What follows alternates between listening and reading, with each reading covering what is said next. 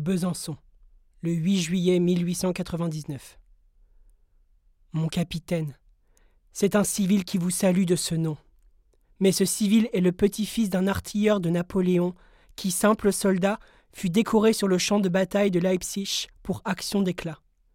Ce civil, né dans la militaire Franche-Comté, voisine de votre Alsace, pleure quand il voit passer le drapeau et quoique goûteux, infirme plus qu'à demi et incapable de faire campagne, il trouvera bien le moyen, si l'ennemi envahissait encore une fois la France, de donner d'une façon ou d'une autre sa vie pour le pays.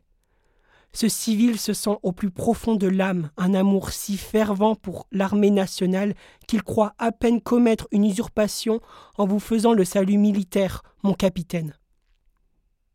Ce civil, enfin, professeur de son métier, nourri des historiens anciens et modernes, n'a pas trouvé dans les annales du monde l'exemple d'un seul cas où un soldat ait été mis à une épreuve comme celle dont vous sortez, et ait déployé pour sortir de l'abîme des vertus humaines et militaires plus sûres, plus solides, plus indomptables.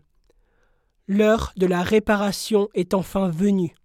Sept officiers, loyaux comme ceux qui vous ont condamné, mais mis en garde cette fois contre les documents faux et les faux témoins, vont vous rendre votre honneur, tout votre honneur, cet honneur auquel vous vous êtes cramponné des mains, des pieds, des dents, comme Sinégir au vaisseau de Perse de Marathon.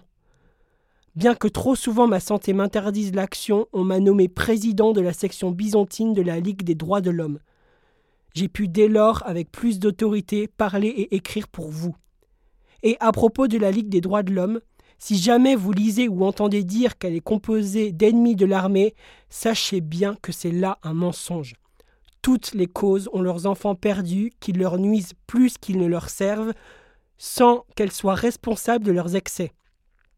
Si vous avez eu de tels partisans, ils ont agi en dehors de nous. Notre ligue est une autre ligue des patriotes qui n'aiment pas moins la patrie que l'autre et qui l'aiment mieux. L'autre à l'idolâtre de l'armée française, nous en avons, nous, la religion. Nous vous avons défendu, soyez bien tranquille là-dessus, avec les sentiments que vous auriez réclamés de vos défenseurs si vous aviez pu les choisir. J'ai su d'hier seulement que vous êtes autorisé à recevoir des lettres. Celle-ci est plus longue que je ne pensais la faire, et trop longue sans doute pour le peu de loisirs dont vous disposez. Je suis sûr cependant que vous lui ferez bon accueil, car vous sentirez qu'elle vient d'un ami. Bon courage bon espoir, et recevez, ami, ma cordiale poignée de main. Édouard Rose, professeur à la faculté des lettres de Besançon.